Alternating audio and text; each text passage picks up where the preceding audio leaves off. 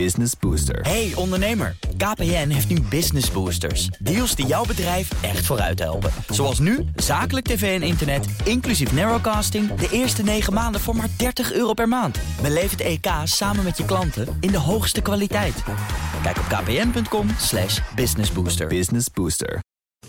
De column van Marianne Zwagerman.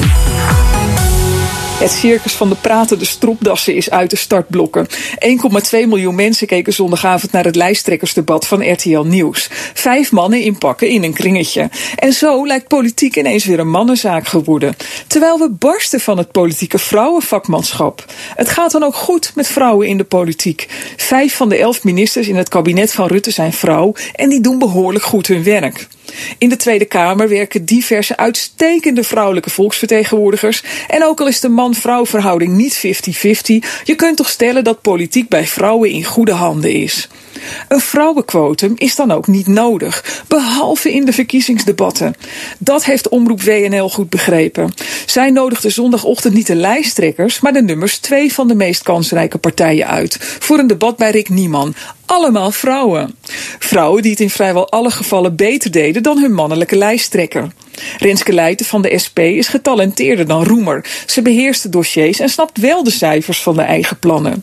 De D66-mevrouw hield vaak haar mond, wat ten opzichte van Pechtold een enorme verademing is.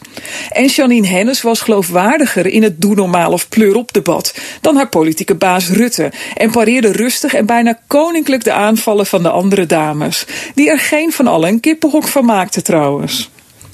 Dit jaar mogen 850.000 jongeren voor het eerst naar de stembus. Welk signaal geven de pratende stropdassen af aan de ruim 400.000 jonge vrouwen die gemotiveerd moeten worden om te gaan stemmen? Begin maar een webshopje, dan regelt papa uit land wel eventjes. Dat kan toch niet? De andere omroepen moeten dan ook het voorbeeld van WNL volgen. Gewoon eisen dat er vrouwen meedebatteren.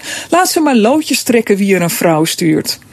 Want het initiatief van WNL was leuk, maar geen partij nam het serieus. Niet één van de lijsttrekkers riep zijn Twitter-volgers zondagochtend op om de tv even aan te zetten voor zijn vrouwelijke collega.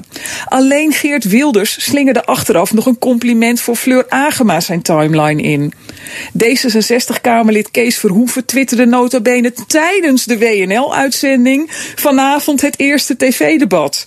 Zo serieus nemen de pratende stropdassen hun vrouwelijke collega's dus. Dat mogen media niet toestaan. Op het podium met die vrouwen. Dat zijn Marianne Zwagerman, onze columniste, op dinsdag. U kunt daar terugluisteren via bnr.nl en de BNR-app. Hardlopen, dat is goed voor je. En Nationale Nederlanden helpt je daar graag bij. Bijvoorbeeld met onze digitale NN Running Coach... die antwoord geeft op al je hardloopvragen. Dus, kom ook in beweging. Onze support heb je.